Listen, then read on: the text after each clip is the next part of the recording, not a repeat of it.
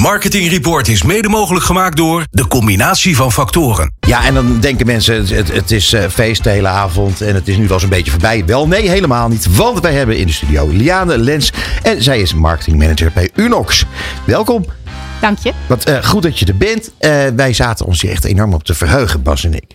En uh, ik kan je vertellen waarom. Want dat heeft alles te maken met het feit dat het gevoel van thuis, daar houden wij enorm van, hè Bas?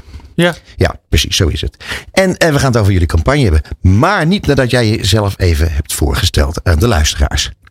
Ik ben Liane, uh, marketingmanager Unox. Um, en werk inmiddels 18 jaar bij Unilever. 18? Ja. Hemel. Ja. Ja, ja. En ook 18 jaar op Unox? Nee, hiervoor de personal care merken, maar ook voor het prachtige merk Zwitsal. Um, onder andere. En Ja. zelf. En um, ja, veel gezien. Ehm, we gaan praten over, eh, over jullie campagne. Want dat is een bijzondere campagne. De- het grappige is dat er flink over gesproken wordt. Ik denk dat dat eh, sowieso goed nieuws is. Mhm. Eh, de meningen zijn in zoverre verdeeld dat mensen wel positief zijn, maar mensen zich wel afvragen wat zijn ze daar aan het doen bij Unox. Ik denk dat dat, dat dat ook heel erg goed is, eerlijk gezegd. Jullie hebben natuurlijk onderzoek gedaan. Jullie hebben zelf natuurlijk heel goed gekeken naar de reacties. Ja. Wat, even voor de luisteraars die ja, op de onwaarschijnlijke manier dat die niet weten waar dit over gaat. Wat hebben jullie gedaan? Wat is er veranderd? Nou, de vraag is, wat is er veranderd? Ik denk niet zo heel veel, want het ehm, basisverhaal bestaat ehm, al heel lang voor Unox en dat is het gevoel van thuis. Ja. En wat wij wilden doen is ehm, dat in een nieuw jasje gieten en echt van deze tijd maken. Want iedereen kent Unox ehm, natuurlijk van de heerlijke producten en van de leuke nou, reclames die je ziet. Hè? Ja. Ehm, alleen we waren een tijd niet op tv geweest en vonden het heel nodig om dat gevoel van thuis in deze tijd neer te zetten. Ja, En dat hebben we gedaan door middel van een ander soort casting en een andere setting. En dat hebben we heel bewust gedaan om, ja, nogmaals, het naar deze tijd te halen. Ehm, de jongere doelgroep wat meer naar ons toe te halen. Daar hebben we ook goed naar geluisterd. Want het is niet zo evident dat Unox echt die verbinding heeft met jongeren of andersom. mhm. dat zijn wel je Ja. klanten van de toekomst natuurlijk. Exact. Ja. Eh, dat is ontzettend belangrijk. En ehm, ja, eh, zeg, wat je wel heel veel ziet, is dat bijvoorbeeld op YouTube heel erg er met onze eh, tune eh, geëxperimenteerd wordt. Ja, dat heb ik ook inderdaad gezien. Ja. Dus dat is heel leuk, maar daar bemoeien we ons niet mee. En Nee. wij wilden nu echt wel actief ehm, ja, Unox neerzetten in een nieuw jasje zonder de huidige doelgroepen af te laten schrikken. En ik denk en hoop dat we dat eh, op deze manier hebben gedaan. Ja, ehm, wat, wat jullie onder andere hebben gedaan is van acteurs zijn jullie naar echte mensen gegaan. Van eh, bedachte storytelling ben je naar echte storytelling gegaan. Ja. Nou, ik vind dat wel eigenlijk wel heel stoer. Dank je. Ja, Ik ook. En- ja het is bijzonder. Ehm, het is ook volgens mij bijzonder goed gelukt. Ehm, wat vinden de mensen ervan? Wat, wat, hebben jullie er zelf intussen eh, van gemerkt? Nou, de reacties. Terugschrijvend waarom we het hebben gedaan. Hè. Dus ik zei naar deze tijd halen. Maar ook omdat we het heel belangrijk vinden. Unox is een groot merk Ja. van iedereen. En hebben ook het gevoel zonder daar heel erg woke of purposeful over te doen. Je hebt wel een bereik en kan iets neerzetten. En eh, binnen Unilever vinden we het ontzettend belangrijk dat ehm, reclame op een niet stereotype manier wordt neergezet. En Mhm. dat we daar heel bewust mee hebben moeten omgaan. Moeten omgaan. Ja, En wat we hebben gekozen is weg van die tafel waar twee blonde kindjes aan zitten met twee ouders die een boerenkool eten. Want dat is ook waar men Unox van kent. Alleen dat is niet meer van deze tijd. Het gebeurt wel, maar lang niet bij heel veel gezinnen thuis. nee, nee. En daarom hebben we gezegd, we willen een echt verhaal wat weggaat bij die keukentafel. Ehm, en zoeken daar echte mensen bij. Waarin heel erg dat gevoel van thuis ook terugkomt. Ja, En dat hebben we gevonden in Easy May met haar broer. ja. Ehm, ja, en als je de commercial niet kent, je ziet eh Easy May die wakker wordt naast een scharrel.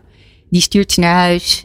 Ehm, ze maakt lekker een pan Unox soep klaar. En dat eh, giet ze in een thermoskan.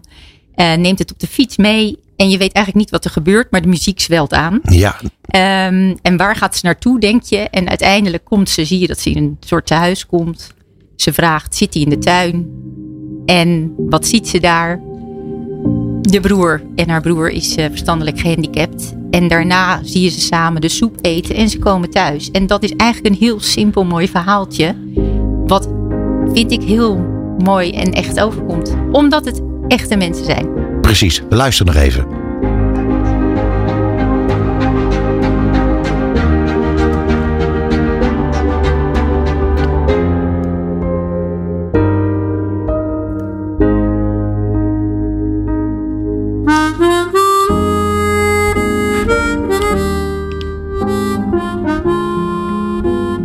Het is beeldschoon, hè? En dat al geruime tijd. Sorry, de tune. Ja. die bestaat inmiddels ook 25 jaar. Ja. Daar zijn we hartstikke trots op en eh, die blijven we omarmen. Ja, Eh, overigens moet even ge- genoemd worden natuurlijk dat dat eh, gespeeld is door onze nationale trots Hermine Deurlo. Monica, Monica speelster, een jazzmuzikant, fenomenaal. Ehm 25 jaar, eh dat is heel bijzonder voor een tune die, die zo onlosmakelijk met jullie merk verbonden is. Even terug naar de commercial, want je hebt het net heel goed verteld. Wat ik er interessant aan vind is dat het gevoel van thuis, daar moet je toch even over nadenken. Dus op het moment dat je dat meisje komt bij haar broer. En dat is eigenlijk het, het gevoel van thuis. Dus dat betekent dus dat het moment dat zij samen beleven, dat is het gevoel van thuis. Maar dat is niet voor iedereen even vanzelfsprekend, denk ik direct. Of wel? Ik denk ehm, dat het soms een beetje verzoeken is. Maar wat we willen zeggen is dat het dichterbij is dan je denkt en in jezelf. Ja. Eh, en dat het allemaal niet zo ingewikkeld hoeft te zijn.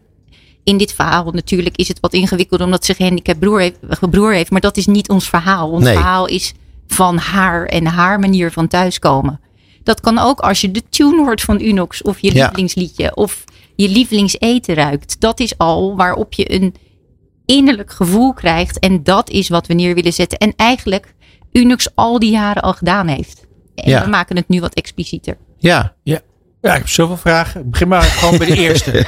Eh, jullie maken dit met de TBA, eh, eh, Klopt. begrijp ik. En dan, ehm wel zij verzinnen niet van laten we een keer iets heel anders doen. Dat, dat verzin jij. Dat je op een gegeven moment zegt van ja, nou, nou moeten we toch binnen vasthouden wat goed is. Maar daarbinnen iets, iets, iets nieuws. Ik vind het altijd zo, zo, zo interessant hoe dan de relatie is dan met, met zo'n met zo'n creatief bureau. En ook heel praktisch. Eh, ja, dan moet, je iemand, dan moet je- dan moet je dat verhaal gaan zoeken.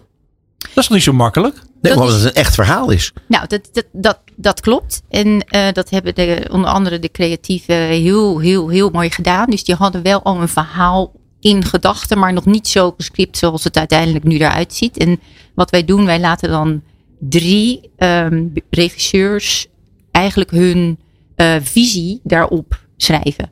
En dat moeten wij blind kijken wie dat is. Hè? Dus anoniem. En uit die drie moeten we er één kiezen die het beste eh, uiteindelijk past.